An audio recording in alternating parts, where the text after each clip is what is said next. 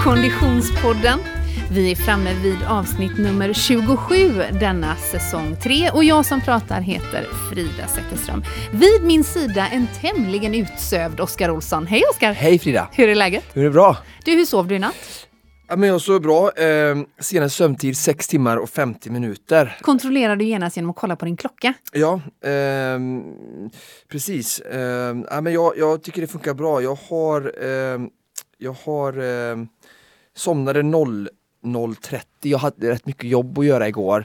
Och sen, men sen så, så fick jag ta lite sovmorgon då, så jag sov till 7.23. Bra! Ehm, så att, eh, men jag tycker det, det, det är bra, den funkar väldigt bra den här klockan eh, från Polar som jag har och loggar sömnen. Och jag har som mål att alltid ligga över sju och eh, det brukar oftast hålla förutom då söndagar som jag har ganska busy period eh, administrativt. Och sen, eh, men även kanske en tre dagar i veckan för åtta timmar. Och då är jag väldigt nöjd. Oj! Hur har du kommit fram till att över sju är gränsen för dig? Eh, det har jag ju lärt mig liksom att jag behöver sju för att jag ska funka och träna mycket och, och må bra. Ehm, så det, det är liksom ett slags minimum. Bra! Ehm, och sen åtta vet jag ju att det är bra för hälsan. Eh, Det ska bli spännande att höra mer om detta men, men eh, mm.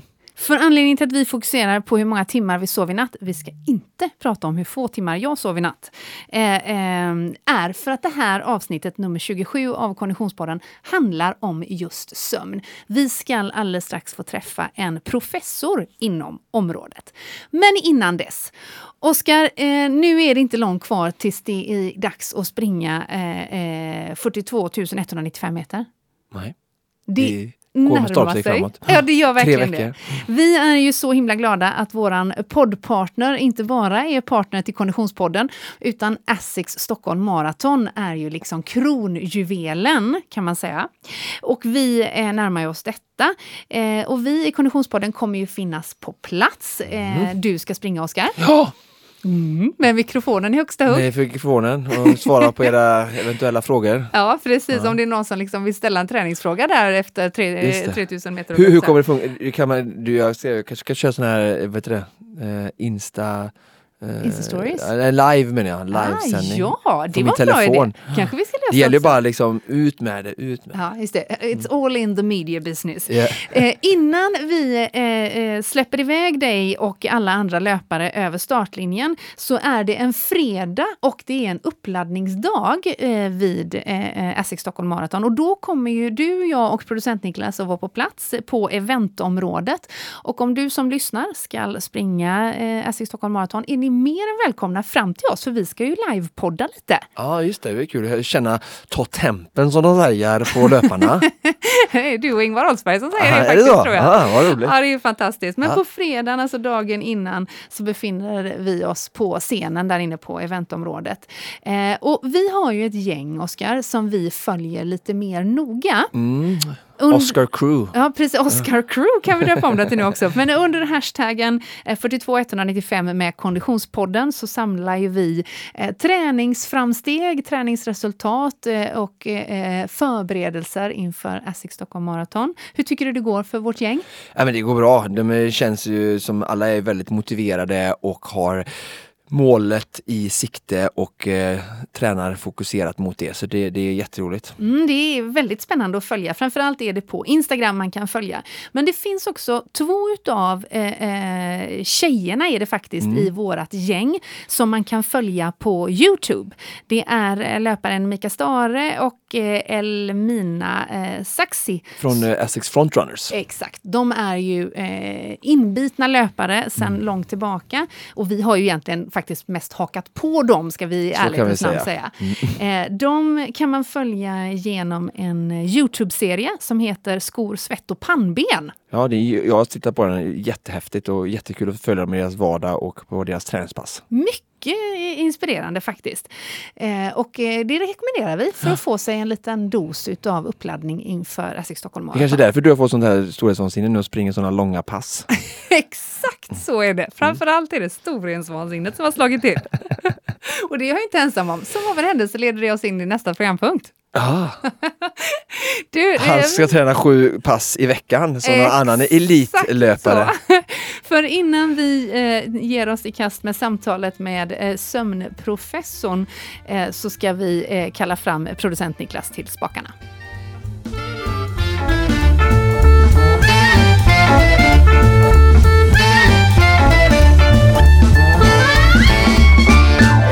Hej Niklas! Hello! Hur är läget? Ja, det är bra. Det är ju fortsatt varmt och gött i stan. Eller hur? Eh, du, sist vi eh, pratades vid under hashtaggen producent Niklas träningsvecka så eh, hade det Måste gått vi prata om det? Vi pratar om hur det gått nu, eller? Okej, vi släpper den. Eh, men för eventuella nytillkomna lyssnare så handlar ju den här programpunkten om att eh, Oskar hjälper producent Niklas att hitta, baka, hitta tillbaka till glädjen att träna varje dag som ett långsiktigt mål. Och som en del i den resan så eh, är målet uppsatt att träna fyra pass i veckan. Hur har veckan gått? Ja, men det här var en bra vecka. Gött! Nu är vi liksom, eh, nu är vi i simbassängen igen och då blir det det här extra. Jag har ju mina tre pass som eh, flyter på ganska bra. Ett Mm. eh, Oscar-pass var det inget den här veckan för han var ledig. Ja, vi just det. andra stod där och tänkte nu ska vi staka. Jag stod med plakaterna. Första maj var det. detta då ja, just det. Ja. Ja. Men det är ett, eh, vi fick till ett pass, eh, inte på stakmaskin men ändå ett eh, Oscars styrkepass. Ja, bra. De är bra, alltså jag måste säga det, de kan man slänga in faktiskt på kort varsel. Ja, och jag tror faktiskt att vi vid tillfälle ska publicera lite mer i detalj Oskars Ja. eh, styrkepass. För vi du refererar ofta dem. till det där. Nu eh, ska vi ta det väldigt lugnt och sitta ner i båten och hålla i hatten på samma gång. Men Niklas, tillbaka till din träningsvecka. Ja, så det var eh, ett simpass med Edvard. Det var ett styrkepass då utan Oskar. Ja, det var Moas styrkepass och så var det ett eh, distanspass. Inte 15 kilometer denna gången men det var ändå en eh, mil drygt. Ja. Och sen om golf räknas så kan jag ju få in då eh, ett golfpass. Det på är många steg där. Ja, det är många steg. Väldigt många Mm. steg. Nu dock tror jag i och för sig inte du kommer över 60% av din liksom, VO2 max som du kräver för att få någon typ av träningseffekt. Så det får nog räknas som vardagsmotion och inte träning. tyvärr. Just det. Om Men det är ändå bra. Ja, Det om är bra för det hälsan och det vikthållningen. Ja, Mm. Men det jag vill går väldigt bara- ja, dåligt så pulsen går upp. Ja, just det. Ja, ren nervositet ja. Kan jag få bära allas bägar? Jag måste upp till 120 puls här har coach sagt. Ja, nej men det, det var en bra vecka och det närmar ju sig utesäsong här på swimrun. Just Ja, det. så det, det är nära nu. Ja, vi var ju och nosade på ett delmål Mm. eh, med att hitta en, eh, en tävling som eh, skulle kunna vara ett mål. Mm. Mm. Stimulera träningsfrekvensen som det heter i träningsläran, alltså Mm. antal pass i veckan. Men jag tycker att vi pratade mycket om hur långt det är kvar till Stockholm Marathon. Men Frida har ju lovat att hon ska springa Göteborgsvarvet. Det är ju inte Just alls det. likadant Nej, kvar det är inte så långt kvar, det är bara två veckor nu typ. Så att det Sen har Frida inte lovat någonting. Nej, Vi nej. hörde det förra gången tydligt. Om hon springer så lovar jag att springa jämte och peppa. Oj, oj, oj, oj, oj. Om jag springer måste du springa jämt och peppa. Ja, bra. Nej, jag skojar bara. Ja, nu har vi då. Ja, vi återkommer Vi till denna återkommer. programpunkt. Eh, en annan punkt som vi lämnade öppen var ju i förra veckan att eh, Mikael Nilsson, mannen med den eh, nätta ambitionen ett maraton i månaden, hade skrivit in till oss på Konditionspodden att hans pjuck hade gått sönder och han behövde nya löparskor. Du Sönder vet jag inte men kanske utslitna. Ja, jag tror faktiskt han använde frasen de har Oj, gått du sönder. har kanske du har kört lite för länge till och med Mikael. Så skulle det kunna vara. Hur det nu var Oskar så skickade du ner honom till eh, våra kompisar på Löplabbet Jajamän. och vi skickade faktiskt ner en mikrofon.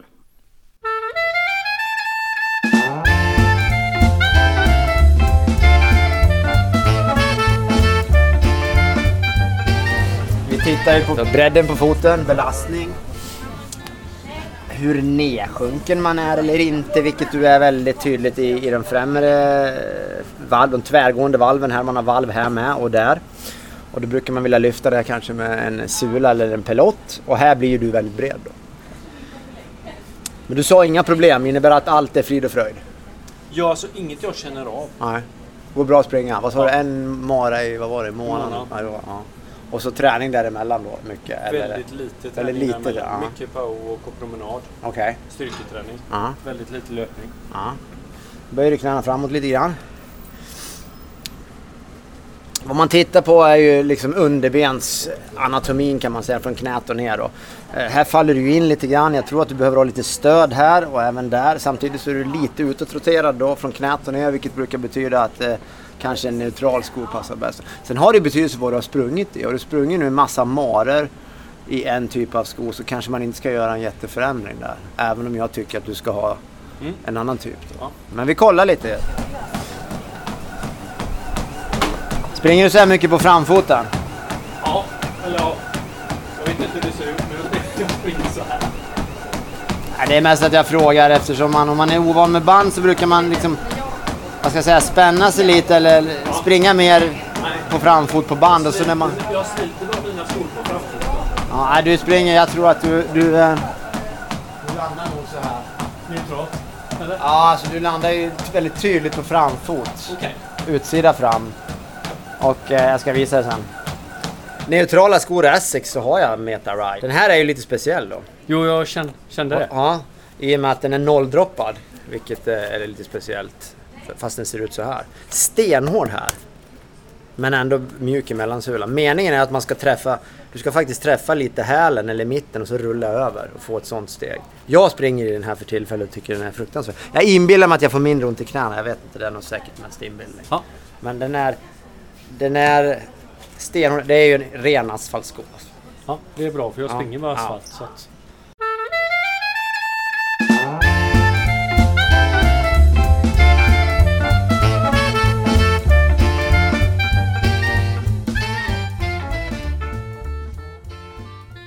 Och vi har nu förflyttat oss upp, in och fram till sömnmedicinsk avdelning på Sahlgrenska universitetssjukhus. Vi har slagit oss ner i ett eh, ombonat rum där det ligger kuddar och täcken i högar. Det är ett antal skärmar för tillfället nedsläckta på väggen och vi har blivit serverade både te och finska pinnar.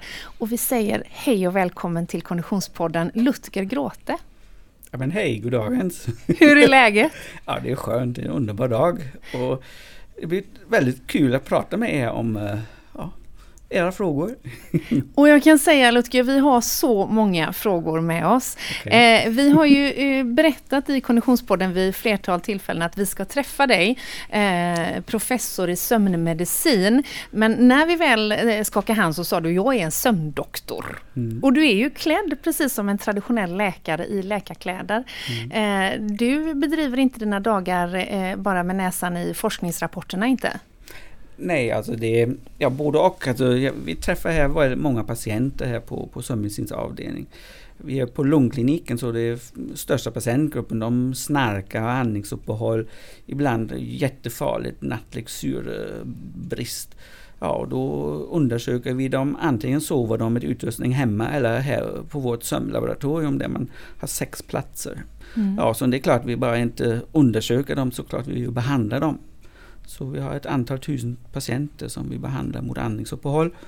Och sen andra sömn. Det finns ungefär 90 olika sjukdomar faktiskt relaterat till sömn.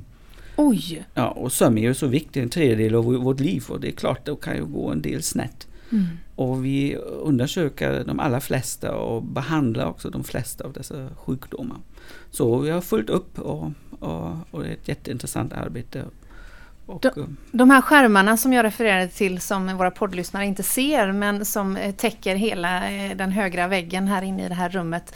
Eh, vad visas på de här skärmarna när, när det är mörkt ute och folk har checkat in på rummen? Ja precis, de kommer ju ungefär vid nio tiden och så blir de så att säga, man placerar elektroderna och sen släcker vi ljuset. Målet är runt 23. Så att de sover ungefär 6-7 timmar fram tills på morgonen och då, då ser vi antingen hjärnströmskurva som visar olika sömnstadier och uppvakningar ur sömn. Och såklart andningskurvor, när har man regelbunden andning, för snabb andning, för lite andning, andningspauser, syrebrist, stiga koldioxid på natten eller rusar hjärtat iväg eller har man hjärtstopp, alltså korta stopp på hjärtaktivitet under sömnen. Allt detta eh, monitoreras och då har vi sex patienter som ligger här. Och där vi sitter nu då, då sitter också nattpersonalen och observerar i hela natten. Så att man sen antingen ställer diagnos och framförallt när man gör behandlingar eh, att man kan sen hjälpa patienten med behandling och se att den blir rätt inställd. Du sa Lutger att det finns ett 90-tal, så du 90-tal sjukdomar Ja. som är Mm. relaterat till sömnen. Ja. Eh, vad är det vanligaste? Ja, alltså som sjukdom kan man säga det vanligaste är att man har sömnlöshet. Mm. Alltså dessa 90 sjukdoms, kan man, eh, sjukdomar kan man indela i, i fem stora grupper. Det första är att man sover för lite. Ne? Svårt att somna, svårt att bibehålla sömn, man, man vaknar för tidigt och upplever att man egentligen har för lite sömn. Trots att man legat 7-8 timmar i sängen så man upplever kanske 2-3 timmar. Och, och det har vi ju alla vissa nätter men vi ser ju patienter som har det fem år eller tio år av sitt liv. Uh, sen den andra problemen är att man sover sin tid 7-8 timmar men man vaknar och är inte utsövd alls. Det vill säga det är översömnighet. Man kan inte sova sig pigg. Trots att man sover 12 timmar eller 14 timmar så är man inte riktigt pigg när man har 8 timmar heller. Det är den andra gruppen och till mm. andningsuppehållsmänniskor som ligger där. Sen har vi människor som har fenomen under sömnen där man kallar det parasomni, alltså bredvid sömnen. Det klassiskt är sömngång, sömnskrik. Ehm, det är så att säga fenomen kopplat till sömnen men ändå att det är nästan vakenhetsuttryck. Att hjärnan är inte riktigt bestämt sig, är man i sömn eller i vakenhet. Sen har vi dygnsrytmenstörningar. Man sover kanske sina fina 7-8 timmar men på fel sidan av dygnet. Alltså mitt på mm. dagen. Eller patienter som har en 26 timmars dygn istället för 24 timmar. Och sen har vi så kallade motoriska störningar, så kallade restless legs uh, under natten. Så förenklat sagt, ah, det finns ett helt mm. bandbredd av olika sömn och vakenhetsstörningar. Och det är klart, det är roligt att känna till dem och sen att vi kan framförallt erbjuda behandling. För de, man kan aldrig hjälpa alla, det skulle vara fullständigt förmätet att säga. Men vi kan erbjuda rätt så många behandlingar till väldigt många människor som funkar bra. Hur, hur många söker sig hit till Sahlgrenska varje år ungefär? Ja, alltså, de här fem, inom, inom de här fem grupperna? Ja, man kan säga att det är ungefär 1000 patienter som söker sig hit med fråga om andningsuppehåll. Och så är det ungefär 300 patienter som söker sig per år med de andra och, och, och, sömnstörningar. Och, och de blir remitterade oftast av primärvården alltså, eller andra specialister. Så det är inte patienter själv som söker sig hit, de är oftast genom, mm. de har mm. gått genom vårdapparaten och andra har försökt att hjälpa redan och så har man inte kommit hela vägen. Så kommer man till oss. Uh, um, så så här, vi har, på Sahlgrenska har man ju uppdrag att hjälpa de svårast sjuka. Även med sömnstörningar, att vi ser de svårast sjuka. Vi har ju eh, i Konditionspodden ett ganska tydligt träningsfokus och många av våra lyssnare är väldigt träningsfokuserade. Och sömn är ju något som vi ofta pratar om i form av återhämtning kring, eh, kring träning och att kunna prestera både fysiskt men också eh, mentalt på topp på dagarna. Mm. Eh, går det att svara på frågan hur viktig är sömnen? Jag, tror det kanske enklaste svaret är att, att se sömn och vakenhet som en balans, ungefär som en yin och yang. Mm. Uh, jag brukar för, försöka förklara att vi är biologiskt byggda som fullvuxna människor att ha ungefär 7-8 timmars sömn som förbereder oss för de kommande 16-17 timmars vakenhet i så att säga optimal funktion. Och sen efter 16 timmars, 17 timmars vakenhet, ja då, då vill vi, behöver vi helt enkelt en sömnfas av runt 7-8 timmar och det är väldigt individuellt. Barn behöver ju mer. Sen finns det människor som säger att ja, jag behöver bara 5 timmar.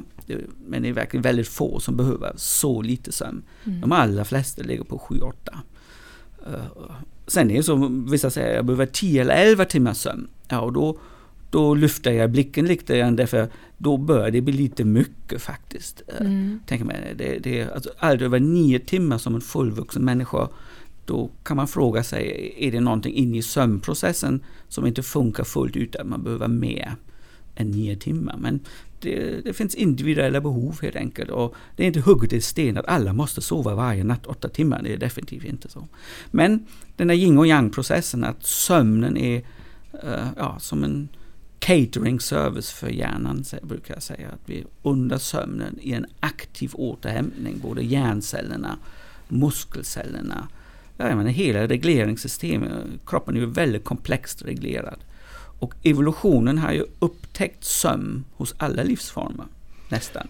Och, och, och hos människor är, är detta helt enkelt 7-8 timmar som vi behöver för väldigt många olika, för att fungera på många olika områden optimalt. Eh, jag tycker det är intressant också att titta på både generellt eh, och men även individuellt när det också då gäller när de här 7-8 timmarna ska äga rum. Ehm, och min fråga eller ehm, frågeställning är lite eh, om det finns några ehm, om du skulle säga några rekommendationer att det är bäst att sova mellan 10 och 6. Eh, och om det i så fall är det, är det, jag hör ju många säga att eh, jag, jag, måste sova till sju eller jag kan inte gå upp före sju eller jag måste sova till åtta, jag kan inte gå upp före åtta. och då säger jag då som, som gillar att lägga mig i tid och gå upp vid sex att det där är inte någonting som, som är bestämt utan du kan lära din kropp och börjar du liksom gå upp klockan sex och lägga dig tio eh, så kan du få in den rytmen men de hävdar att nej men det här är min fasta rytm så, så, min fråga är så här att, för jag kan känna det själv att, ja men får jag sova till sex eller ja, ja ungefär sex, då, då känner jag mig utvilad när jag vaknar. Jag brukar lägga mig mellan 10 och 11. Och, men vaknar jag liksom så 20 över 5, då kan jag känna så här att nej, det, nu är jag inte, inte riktigt färdig. Mm. Så, så frågan är lite, finns det något sånt här fast eller är det individuellt bestämt tror du eller Finns det morgon och kvällsmänniskor helt enkelt? Ja precis, finns ja, det det? Eller kan man vänja sig? Vad blir morgonstjärna? Mm. Eller är det förutbestämt DNA, genetiskt? Ja, och jag tror det är otroligt viktigt nu för en, så att säga, för, för, för, för de som lyssnar till det här. Att uh, vad har sömnen och dygnsrytmens reglering med träning att göra? Och en av de mest elementära regleringsmekanismer är faktiskt dygnsrytmens reglering. Så svaret på din fråga är att dina kompisar har rätt och du har tyvärr fel. Ah, bra, bra. Jag kommer att klippa ut det här citatet. och spara det. Med väl valda tillfällen, Lutger. ja, vad roligt. Därför, Utveckla. Därför poängen är ju så att um, om man säger evolutionen fick ju hitta ett väldigt tidigt svar till jordens rotation. Och det har ju funnits från början. Det vill säga vi har eh, under ett 24 timmars dygn väldigt olika förhållanden. Antingen är det, eh, är det ljust och kanske varmare och man kan se bättre jämfört med att det är mörkt och kallare och man har svårare. Alltså, eh, till jordens rotation fick man en anpassning och det är dygnsklockan, dessa så kallade klockgener som verkligen bestämmer vilken dygnsrytm vi har. Och dygnsrytmens reglering det är en mjuk general som verkligen styr alla våra funktioner och tajma in det i 24 timmars dygnet. Och då var 2017 eh, Nobelpristagarna, de hade upptäckt de genetiska styrmekanismerna för den här dygnsklockan och fick ju Nobelpris för det. Därför man har upptäckt under forskningens 30-40 år att detta är en mer och mer betydelsefull regleringsmekanism. Så hur går det till? Ja, det är, vi får in ljusimpulser genom ögat, specifika ljusreceptorer i ögonen som inte för att skapa synen, det är verkligen för att ta in ljusinformation och då för man det vidare till en så kallad nucleus suprachiasmaticus, det vill säga ett, ett område som ligger strax bakom ögat eh, ovanför synnervskorsningen. Och där har vi våran superklocka som verkligen har en biologisk klocka, inte en mekanisk klocka eller en kvartsklocka. Nej, det är verkligen en, en eh, biologisk klocka som styrs av gener och en så kallad proteinbiosyntes och deras regleringsmekanismer som tar exakt 24, rätt så exakt 24 timmar. Eh, och då finns det olika genetiska uppsättningar av det.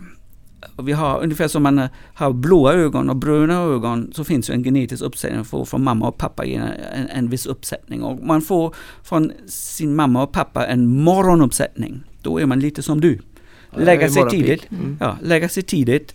Sova har förhoppningsvis gått 7-8 timmar och sen kan man gå upp tidigt. Ja. Så den klassiska morgontypen lägga sig ner, alltså man, man har svårt att se färdigt på 21 ja. uh, nyheterna. Och, då vill och det är man väldigt signifikant både min mor och far också. ja, och då vill man borsta tänderna och så lägger man sig 22 och så sover man gott och sen fem, halv sex är no worries att gå upp eller sex och så har man sina åtta timmar och så är man, eh, man hoppar ur sängen i full fart. Sen kan man få motsatt uppsättning från mamma och pappa, då är man en nattuggla. Mm, hon sitter här borta. Okej, okay. då är man klockan 22, är man hur pigg som helst. Instagram alltid brukar starta där vid nio ungefär. Ja, precis. Och så kan man ta fram en bok och kan man få nya idéer klockan 23 och sen skriva ett brev klockan 24 och ha tankar på sin nya podd klockan ja, midnatt. Men Oj. då vill man borsta tänderna klockan ett. Oj. och lägga sig och då vill man inte gå upp klockan fem. Nej, man vill ha sina sju... när man får små barn. Ja, och så, precis, och så vill man ha sina sju, åtta timmar. Uh, gå nu, upp uh. åtta, halv nio. Och då kan jag säga fjärdedel av befolkningen har denna uppsättning morgontyp. Fjärdedel av befolkningen har uppsättning nattuggla uh. och 50% ligger mitt emellan. Och då har man ah, dygnsrytmens reglering och jag kallar den den mjuka generalen. Därför den är ju inte så att även en, en morgonpigg människa kan ju gå till, ut till stan på fredag kväll och ha jätteroligt till klockan två. Det är inte så att alla ramlar 22 på dansgolvet och, och somnar. Det är, så, det är inte en sån ultimativ regleringsmekanism. Men den bereder så att säga sömnfönstret och också styr vår aptit. När, när vill vi äta? När, vill vi, när är vi hungriga? När den ena är lite tidig och den andra vill äta senare på kvällen. Att man har sin dygn men i olika tidsfönster beroende på vilken genetisk uppsättning man har. Och det har man resten av sitt liv i bagaget. Sen kan man adaptera sig lite grann och, och så att säga anpassa sig och uh, kanske som ung människa är man mycket mer utlämnad till denna generalen. När man blir äldre så, så blir man lite mer, ja, inte likadant eh, så att säga, utlämnad till den. Men generellt, det är det som man har i sin uppsättning och det är det som styr väldigt mycket av hur, hur man bygger upp sitt, sitt dygn. Så till exempel, ja, eh, en hantverkare, en, en snickare, eh, ja, e-, elektriker, man, oftast går man ju upp väldigt tidigt och jobbet, det är sällan att det är nattugglor som tycker det är roligt att, att ha, välja det yrket. Eller treskiftsarbete ja, inom vården eller i andra företag. Då är det så att morgontypen har ju väldigt bra med morgonskift. Och även kvällsskift går hyfsat. Natten är ju ganska tuff när dessa mm. vargtimmar slår ju dubbelt och tredubbelt för morgon, morgontypen. Och nattugglan skulle man tänka, nattugglan har det ju jättebra på nattarbete som är ju mest hatat kanske, eller tuffast. Men nattugglan hade jätte, jättetufft att uh, gå till, till morgonskift faktiskt. Mm. Därför nattugglan har inte möjlighet att lägga sig mycket tidigare kvällen innan kanske bara av rent utmattning. Men man, man kan, nattuggla vill inte lägga sig 21 eller 22 för att kunna gå upp klockan 4 eller 5. Så um, ett roterande treskiftsschema är mycket tuffare för en uh, nattuggla än för, för, en morgontyp. Så man kanske inte intuitivt skulle tro att det är så, men, men det är så. Ja, så det, och skilsmässafrekvensen är faktiskt mycket högre hos de som gifta sig i det motskilda, alltså en morgontyp och en nattuggla eh, i ett parrelation har en viss högre chans att det, ah, äh, att det, vad sa du nu? Det var jobbigt med motsatsförhållanden. Nu kollar du din man ja, ja, ja, det, och jag tror mig, jag vet det väldigt väl. så att, eh. Skillnaden är högre hos de som har en nattuggla. Ja, det finns studier som har visat detta, sen finns andra som, som så att säga, men det är en rolig parentes. Då tänker jag att kärleken måste vara väldigt stark om man klarar det i 20 år då. Ja. Jag som ett jo, men, men de, definitivt. Och sen kan det vara bra att man har olika uh, privata tider för sig själv. Och kanske också bra för ett förhållande, så det kan jag inte uttala mig. Men, men är i alla fall en ganska rolig parentes. Men i sportsammanhanget är ja. ju väldigt, väldigt viktigt. Um, Gå upp tidigt. Ja, plus att man själv vet ungefär var ligger mitt individuella sömnbehov mm. och när per dygn vill jag ha min sömn. Mm. Och då måste man nästan ta en veckas ledig, verkligen, och, och ta bort alla måsten och helst flytta ut kanske till en stuga vid, vid, eh, vid en liten sjö där man har verkligen sig själv och kanske sina mm, ja, familj med sig och, och gör helt enkelt semester och sen eh, första två, tre nätter kanske man, man måste sova bort all sömnbrist som man bär med sig i sin, sin vardag.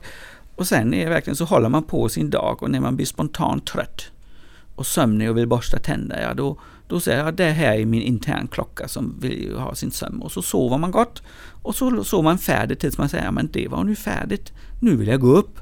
Och då vet man ungefär sömnlängden och tiden under dygnet man vill sova. Och så gör man detta två, tre nätter i rad och gör lite statistiskt medel, medelmått. Men man måste plocka bort Eh, Eh, paddan och alla Netflix-serier och, och, stänga av mobiltelefoner och inte hålla på med, alltså om, om, man vill lyssna till sin kropp och lära känna var ligger min sömnlängd och var ligger min dygnsklocka om man inte redan vet det. Många vet ju ungefär hur långt, du visste ju väldigt väl med denna morgon typ mm. och du vet ungefär din sömnlängd som du känner dig fin med. Ja, men om man är själv genom all möjlig stress och arbete och alla måsten är lite vilsen så är det ett tips. Mm. Och det är otroligt viktigt att veta det för resten av sitt liv. Därför uh, att, att ignorera denna den här yin och yang modellen, att man så att säga försöker pressa bort en komponent ja, det håller inte riktigt i längden. Framförallt om man vill ha ett välbalanserat liv där man är psykiskt välbalanserad men också när man vill prestera bra. Och jag kan tänka mig några av era man man har ju mycket yrke, familj och sen vill man ha mycket träning. Ja, då tänker man sig, ja men då knaprar det från sömnen. Mm. That's not good, no, no good idea. No, på lång sikt är det inte bra, därför man vill ju skapa balans i livet. Men att knapa för mycket på sömn, skulle jag säga, är inte så riktigt bra. Därför um, ehm, kronisk sömnbrist leder helt enkelt att, till att man i många funktionsområden, det vill säga hur pigg man är från, på dagen. ja. Hur står jag ut med en monotona situation under dagtid? Hur mycket? Hur lätt somnar jag på ett APT-möte? Hur lätt somnar jag Eh, kanske eh, i en, eller hur, hur sömnig blir jag bakom ratten när jag ska köra 10, 12, 15 mil mitt på dagen? När det är sådana monotona situationer, man blir sömnig plötsligt, ja då har man ju sömnbrist väldigt ofta.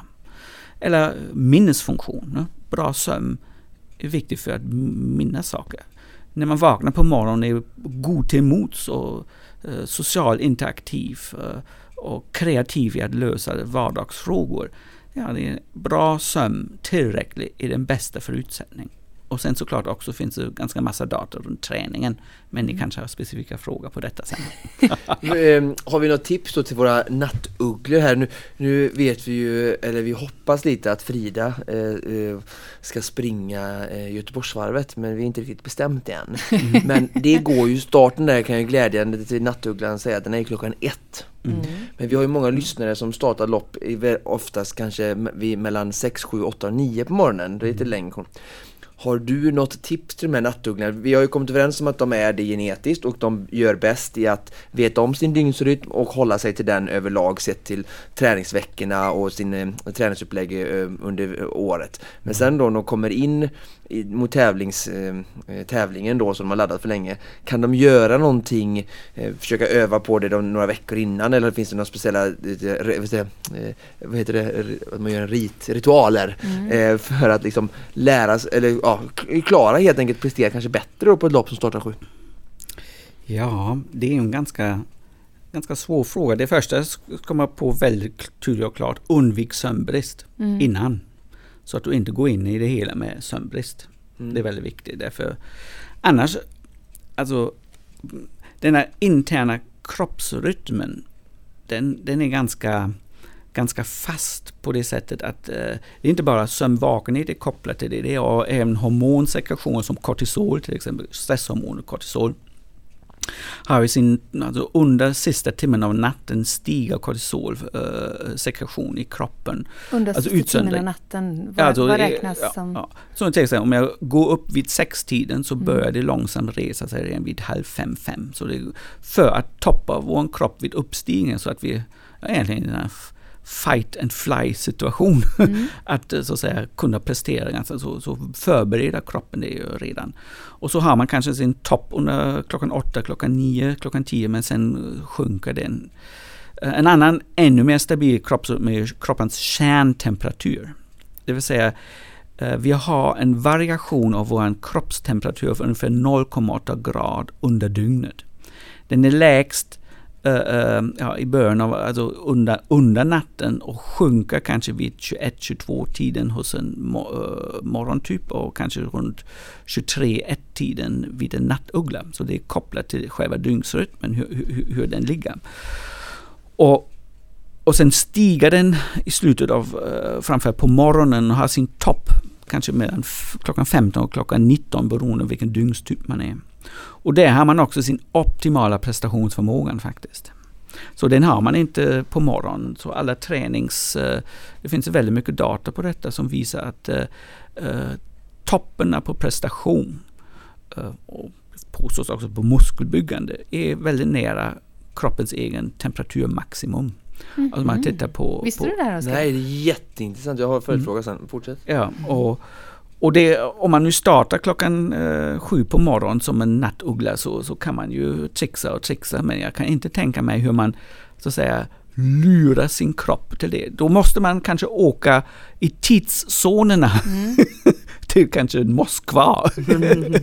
så att man lurar fram det och sen för träningen åker man till Göteborg igen.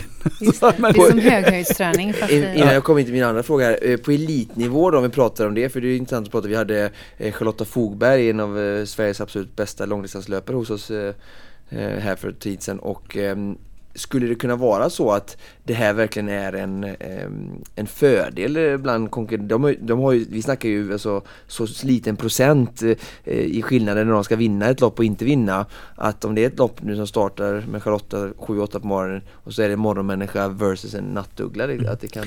Det är ganska intressant. Jag har tittat på en studie eh, där man har tittat på vilka, vilka uh, uh, sporter och vilka dygnstyper. Så typiskt dessa uh, ja, triathlon, långdistanslöpare, de brukar lite mer vara uttalade morgontyper faktiskt. Däremot med bollsporter eh, är mer eh, ja, mixat och, och natttyper. Mm. Det är inte hugget i sten, det finns det säkert någon jätteframgångsrik nattuggla som kan springa långt. Men eh, det är lite så denna eh, långdistans eh, och kan jag typ tilltalar kanske mer morgontypen där. För de kanske också har med, med möjlighet att komma upp på morgonen och, och Mm. lägga där sina för, första pass. Till, vet till exempel. Men det är klart man inför OS eh, i London var det 2012. 12, ja precis. Då det engelska landslaget eh, alltså, engagerade ju specifika sömnspecialister för att toppa deras lag. För att verkligen tajma och hitta individuella så att säga, träningsmoduler för olika sporter, relation och, och prata helt enkelt sömnhygien, behandla sömnsjukdomar och koppla till eh, dygnstypskaraktärisering. Så det är, det är någonting som i elitidrotten är inget äh, främmande att tän- Nej, tänka på. Sen kan det ibland glömmas bort fullständigt helt och hållet. Mm. Inte bland Konditionspoddens lyssnare efter det här avsnittet, det kan jag lova dig. Okay. Du, går det att säga, eh, kan man svara på frågan hur, hur sömnen påverkas av morgon respektive kvällsträning? Ehm, alltså om man kör ett, ett hårt träningspass Ja, i anslutning till att man ska gå och det var lägga det jag ville sig. fråga också för att det, när man baserar på det du sa alldeles nyss här med, att, med temperaturen och så borde man ju, vi har ju nog många som kör hårda pass för de tränar på morgonen för att det är då de har tid. Men om man ska lyssna på det du säger så känns det ju bättre att lägga de här kvalitativa intervallpassen senare på dagen och kanske ta lugnare träning på sina morgonpass. Alltså de, jag har förberett mig ju lite grann och tittat på lite olika material och, och studier som finns i, i, i området. Det är vad som är väldigt, väldigt typiskt när man tittar på till exempel elittennisspelare och tittar på deras reaktionstider och deras träffsäkerheter. Och då brukar de alltid vara lite bättre på kvällen än på förmiddagen. Man har tittat på uh, elitsimmare Mm. och verkligen pressat dem till sådana 200 meters maximaltider 30 gånger om dagen vid olika tidpunkter av dygnet. Och det är jätte, jätteintressant att se det följa den här temperaturkurvan så in, ja, verkligen på punkt och pricka. Eh, och så finns det lite på, på nätet finns det en del som säger att du maxar uppemot 85% bättre resultat när du tränar på kvällen än, än på morgonen. Alltså, allt som talar för att um, Uh, när, du, när du tränar runt ditt egen temperaturmax. Och då skiljer det ju sig några timmar mellan en morgontyp och en Mm. nattuggla. Och sen indifferenstypen ligger rätt så mitt emellan. Då, då, då kan det, det påverka resultatet. Sen om man är en vardagsmotionär så är det förhållandevis irrelevant. Alltså, denna sportaktivitet måste vara knuten till det vardag. Vad är möjligt? Mm. Vad, vad passar i mitt liv? Vad kan jag göra det? Eller jag älskar att springa på morgonen, då blir jag så glad och, och, och det har en positiv in, inverkan på resten av min dag. Och så skulle jag tro att i första hand en morgontyp skulle tänka så. Och kanske, ja, kanske även en nattuggla går upp klockan nio och gör sin första runda. Men ja, då kanske man är lite mer pressad ändå att gå till jobbet. och har inte samma möjlighet som en, morgontyp. Men för att prestera komma till det bästa resultatet då, då är det uh, um, faktiskt så att man uh, kanske på eftermiddagskvällen är det bättre resultat. Men kan man även påverka sin sömnkvalitet med träning, alltså med fysisk aktivitet? Ja, det finns ju uh, väldigt mycket studier som visar hos de som har sömnstörning. Också till när man är mer snarare, ja, man känner sig dålig, man är ledsen, depression. Man kan verkligen må otroligt mycket bättre Mm. att ha fysiskt, alltså fysiska pass. Och, och, och det finns en hel del data som, som talar för att fysisk aktivitet är även sömnförbättrande. Sen kan det också finnas too much. Mm. Eh, och man ska till exempel inte hårt, hårt träna inför natten. Man ska ha en till två timmars eh, eh, så att säga, distans till den tiden som man verkligen vill somna. Därför eh, man får ju med sig en aktivering och endorfinfrisättning till exempel beroende hur hur man så att säga, kör sitt pass. Och det kan ju delvis eh, störa sömnen. Sen finns det ju människor som har så stabil sömn, de kan till och med dricka en kopp kaffe en halvtimme innan sin sömn och sova ändå hur bra som helst. Men generellt är det så att man ska ha en viss avstånd. Därför i en sån träningssituation då höjer man kroppens kärntemperatur.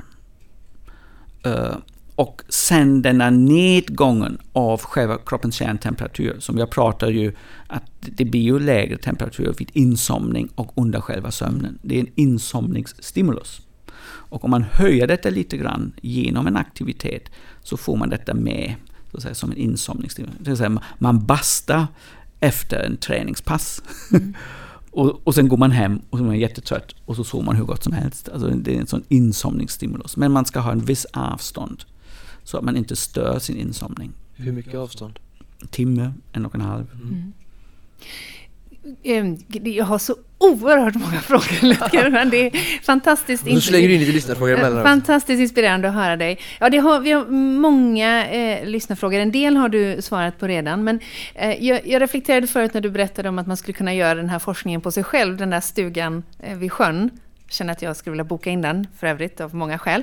Eh, men, men då sa du inledningsvis lite i förbifarten att man kanske de första två, tre dagarna behöver man sova i kapp.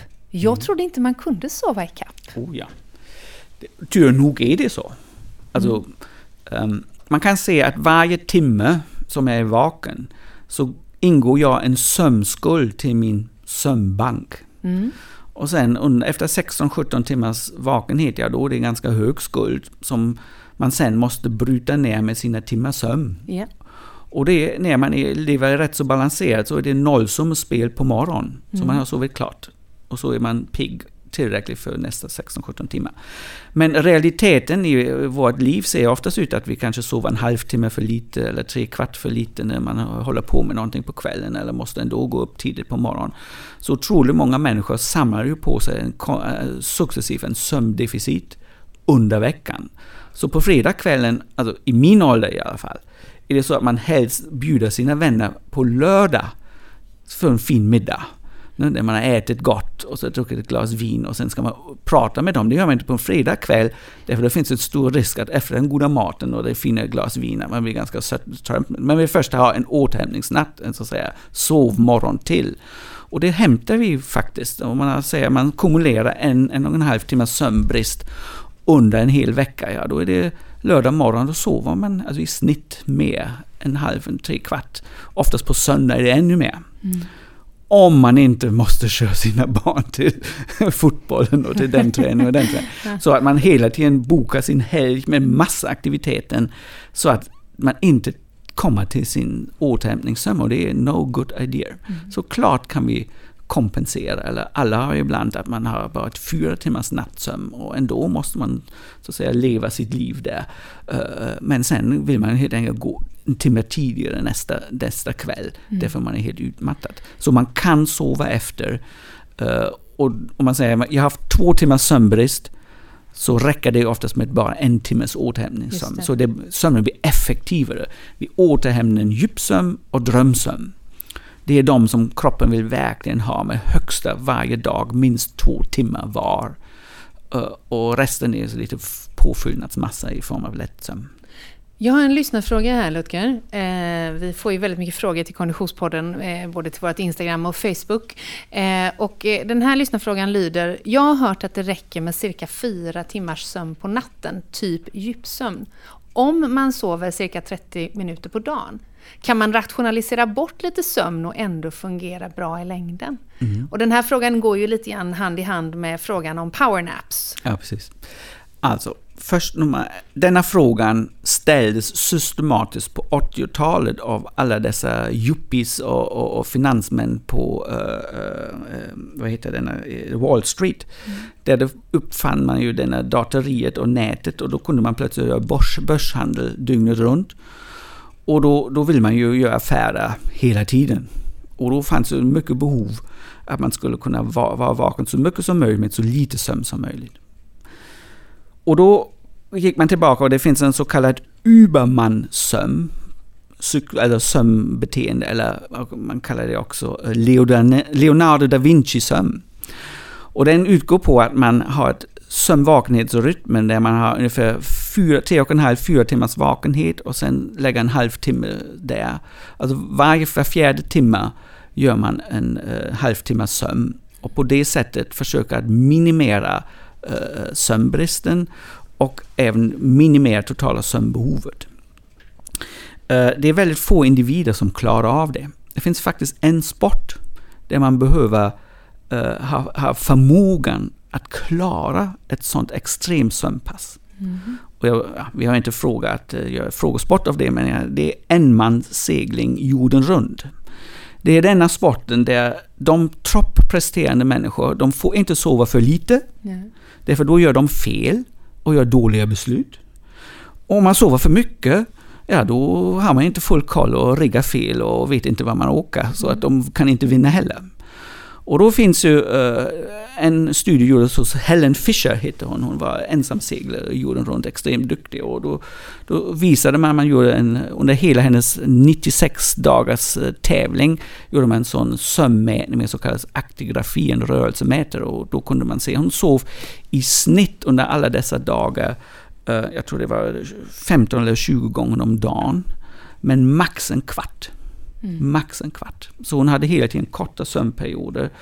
Eh, men hon var hela tiden igång för att sätta kurs och hålla eh, koll i riggen. Och, och, och det är sådana extrema sömnrytmer men det är ingenting som jag rekommenderar överhuvudtaget till den vanliga människan. Därför det går väldigt ofta väldigt snett och man kan bli psykotisk. Alltså för mycket sömnbrist leder efter två, tre, fyra dygn helt enkelt. Där man hör röster och ser saker och ting och man mår inte bra av det och man klarar inte av det. Det har jag testat i Försvarsmaktens ja. kläder. Ja, och Försvarsmakten är också väldigt viktig. Alltså där vill man ju ha soldater som kan vara i strid så mycket som möjligt och ändå fungera med hög prestation. Och då har man undersökt dessa frågor jättemycket.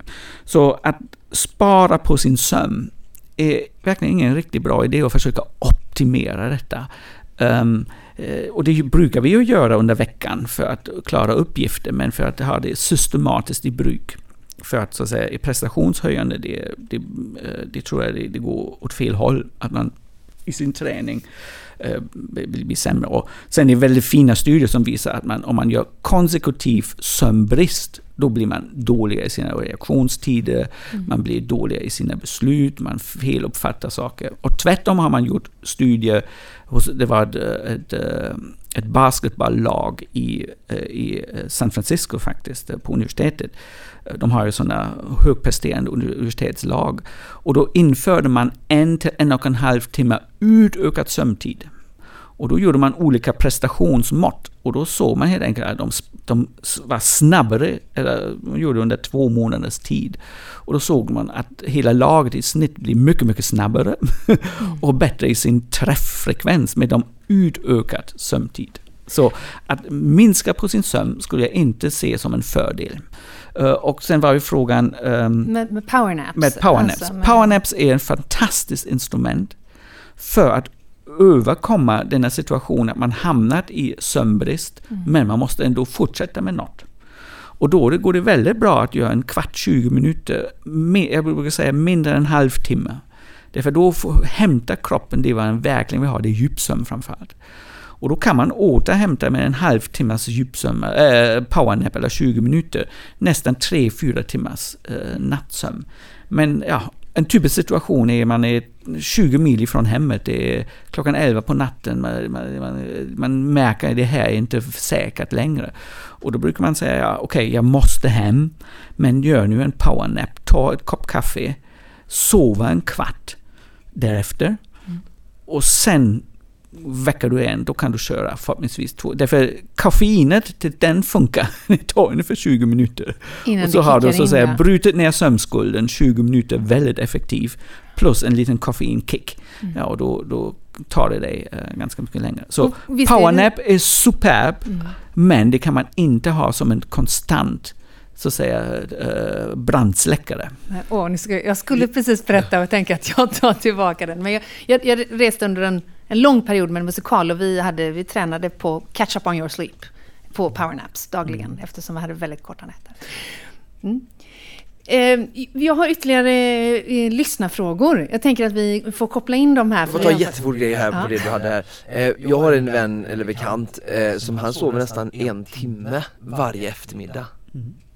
Det går hur bra som helst. Därför om man kan dela upp, vi blir födda med polyphasic sleep. Det var det där Leonardo da Vincis sömn. Man säger att man har flera sömnfaser under ett dygn. Vi blir födda där vi, vi sover ungefär 20 timmar per dygn. Uh, sex, åtta faser. Och sen vaknar vi vill äta och sen somnar vi om igen. Men detta blir ju, äldre vi blir, blir mindre och mindre och mindre och sen kanske som, som förskolebarn har man kanske en sömnfas kvar. Sen blir vi, de flesta av oss i Norden blir monofasiska, monophasic sleepers. Men att ha siestasömnen till exempel och att dela upp sin totala sömnbehov på, sju timmar på två tillfällen, det går hur bra som helst. Det finns studier som visar även att det kan vara att du har längre livstid på grund av att du under själva dygnen. Jag kritiserar honom, du kan inte gå hem och sova i eftermiddag. Han bara, jo jag sover mellan typ Ja. 4 och 5 och sen så sover han 6-7 timmar på natten. Exakt, ja. Och då har man total sovtid eh, på kanske åtta timmar. Ja, ja. Men däremot om det skulle vara så jag behöver åtta timmar per natt plus två timmar på dagen. Då blir det too much. Mm. Då, då måste man så att säga eh, vara observant. Det- Så ska det inte vara. Men att, att dela upp sin sömn, det går hur bra som helst. Men däremot är det inte bra när man säger ja, jag har sovit sju timmar i natt som min vanligt längd. Men det har blivit plötsligt så att jag måste, när jag kommer hem klockan 17, det första jag måste lägga en halvtimme, tre kvart för att sova för att överhuvudtaget klara av kvällen. Då- Då är det så att man plötsligt har ökat sömnbehov för att kämpa mot sin översömnighet. Och då, ja, det är till exempel våra sömnapnépatienter, alltså snarkare, som plötsligt får en ökat sömnbehov dagtid som man inte haft förut. Och då, då har man så att säga en process in i sömnen som är dåligt, det vill säga en massa andningsuppehåll. Ja, och då behandlar vi detta och då plötsligt behöver de sina sex och en halv timme och är hur pigg som helst. Så det, det är så att säga, men att ha den konsekventa siesta-sömn, hur bra som helst. Ja, vi har en fråga som kom på, på eh, Instagram här. Eh, Det är en kille som heter Niklas som har skrivit in. Hur mycket påverkas återhämtning av avbrott i sömnen? När man till exempel har småbarn som vaknar på natten. Det är mycket väl beroende hur, hur stabil den egna sömnprocessen är. Eh, Det är helt klart att ett längre avbrott under natten kan verkligen störa återhämtningsprocessen, framförallt när man har svårt att somna om. Och det kan ju vara så att man har, man har gjort, eh, hjälpt sina barn och sen ja, ska man somna om och så tänker man ah, vad ska jag göra imorgon och, och herregud jag är stressad och jag måste göra det och det och jag har inte gjort det och då plötsligt blir denna fem minuters eh, service blir till en timmes sömnavbrott. Ganska många klarar det ganska bra, även sådana sömnavbrott. Eh, men vissa patienter är väldigt känsliga för det och, och får stor del av återhämtnings... Och det, det, det är väldigt kvitto får man nästa morgon om man säger känner jag mig utsövd.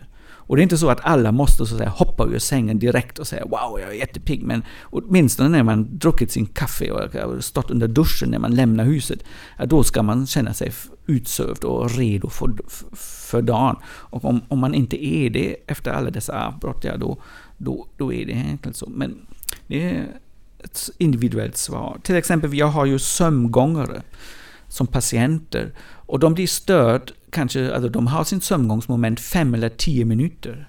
Men de kan säga, när jag har haft en natt med sömngång, herregud, jag är helt förstörd dagen därpå. Och då kan jag säga, ja, fem, tio minuter borde ju inte ha en sån stor effekt på själva återhämtningsfunktionen. Därför Ibland sover man en kvart mindre och det spelar inte så stor roll. Men eh, då ser man att ändå återhämtningsfunktion blir elementärt störd av en sömngångsfenomen. Och då kan ju vara samtidigt med andra människor när de gör en barnservice, att de blir likadant negativt påverkade. Mm. Jag går upp och kissar varje natt, typ någon gång mellan två och fyra. Det är också ett avbrott liksom. Mm. Är det dåligt för mig? Tänker Alternat alternativet är inte så trevligt. Nu kommer vi här till... Men jag menar bara, på, är, det, är det dåligt för mig liksom? Ett handikapp? Liksom? Nej, alltså vanligtvis säger man så, om man... Eh, när man har normal njurfunktion, då räcker urinblåsan hela natten. Så antingen har man druckit för mycket vatten på kvällen innan. Jag har provat allt. Jag tror typ inte dricka någonting sex timmar innan sömn, dricka inget kaffe eller dricka kaffe jag aldrig på kvällen. Mm. Eh, jag har provat alla olika saker. Dricka alkohol, dricker inte alkohol, dricker vatten, dricker inte vatten, äter, äter inte. Mm. Alltid uppkissad. Ja. Det kan också vara något förväntat beteende, man vaknar och sen behöver gå på toa. Sen i, i vår värld på, på så att säga sömnlaboratoriet är ju nattlig toalettgången ofta en tecken av snarkning och nattlig andningsuppehåll. Men det behöver du inte svara nu på. Så det... jag har en annan fråga som har kommit in här på Facebook till Konditionspodden. Eh, redan vis av den här eh, snara timmen så kan jag eh, konstatera att du kommer säkert svara att individuellt. Men eh, han skriver så här. Mitt problem är att jag sover för mycket. Alltid morgontrött och ångest att gå upp. När, eh, när jag är ledig kan jag sova 10-11 timmar och på eftermiddagen är jag oftast trött och kan lägga mig. Jag har inga problem att somna på kvällen. Jag har alltid haft det så här, men det har blivit lite bättre sedan jag började med löpning. Mm. Vad svarar vi? Eh? Ja, då skulle jag verkligen eh, uppsöka vård. Mm. Gå till vårdcentralen, göra en allmän check. Det är too much. Mm. Åtta timmar, that's enough nio timmar. Kan det vara så som du har sagt sömnapné då? Du var inne på det lite Ja, det finns olika former av um, så att säga för mycket sömn. Och det kan vara ett beteende, men det kan också vara ett sjukdom eller det kan vara symptom av något helt annat. Mm. Um, så det är bra om man kontaktar helt enkelt. Om man själv störs av detta och det låter ju så. Alltså jag själv skulle ju se det jag vill inte sova mer än åtta timmar. Därför mm. jag har 16 timmars vakenhet och gör saker och ting. Så då, då skulle jag söka vård och försöka att bena upp det. Om, det är en typisk remiss till mig. Långt eh, sömnbehov. Vi har tagit alla blodprover här på, på vårdcentralen. Uh, översömnighet? Frågetecken. Kan ni hjälpa till? Ja, då kommer de hit till oss och då pratar jag en timme med, med denna personen och så benar man ut det vad det kan mm. En, helt, en fråga av helt annan karaktär är, finns det sömntåg? Och när de går, måste man vänta på nästa? Ja, det är ju lite som jag sa, detta med dygnsrytmen. Mm. Sömntåget är ju en väldigt klassisk fråga. Man mm. säger. Den går varje, varje 40 minuter. Inte så riktigt är det inte. Men däremot detta med sömntåget, där man säger nu spontant, jag tittar på rapporten eller Aktuellt och och jag, jag själv är en morgontyp också. Så jag tycker efter, efter så att säga, halv tio då, då får det väl vara nog. Mm. Och då vill jag också gå upp och borsta tänderna. Och, och det är sömntåget för mig på grund av min dygnsrytm. Mm. Men att den går var, var, varje kvart och så, egentligen inte. Okej. Okay. eh, Lutger, jag känner att vi har fått oändligt med information och kunskap. Och jag, jag vågar utlova, Lutger, att vi har aldrig spelat in ett Konditionspodden-avsnitt som har gett Oskar så mycket nya insikter i livet. Jag, det här är det bästa och viktigaste avsnittet från min synvinkel som jag tycker om jag får ratea alla avsnitt vi har spelat in. Ja, verkligen. Tusen tack Lutger för att vi fick komma hit och besöka dig. Ja, tack så mycket. Det var väldigt roligt att höra era frågor. Och jag hoppas att eh, några får någon nytta av det. Och sömn och vakenhet är ju verkligen en regleringsmekanism. Alltså man måste leva med sin sömn och man måste respektera sin mjuka general för att eh, verkligen eh, se inte sömn så ett, som ett bortkastad tid. Det är en stor, se det som en komplement, som förberedelse till ja, alla de roliga grejer som man kan göra nästa dag och att det är verkligen den absolut optimala förberedelsen. Så man ska älska sin sömn. Och sen om man har sömnproblem, att alltså verkligen brottas med sin sömn och det är för lite eller för mycket eller konstigt, ja då finns det helt enkelt hjälp att söka. Och första, man kanske googlar lite runt och sen gå till din vårdcentral. Mm. Det är min, mitt tips. Eh, Och motion, om det inte är alldeles för mycket för hårt och för extrem, brukar vara väldigt bra för sömnen faktiskt. Underbart. Tack så hemskt mycket Lutger. Och tack så mycket för att du lyssnar. Sov så gott. Konditionspodden produceras precis som vanligt av Fredag. Connect Brands with People.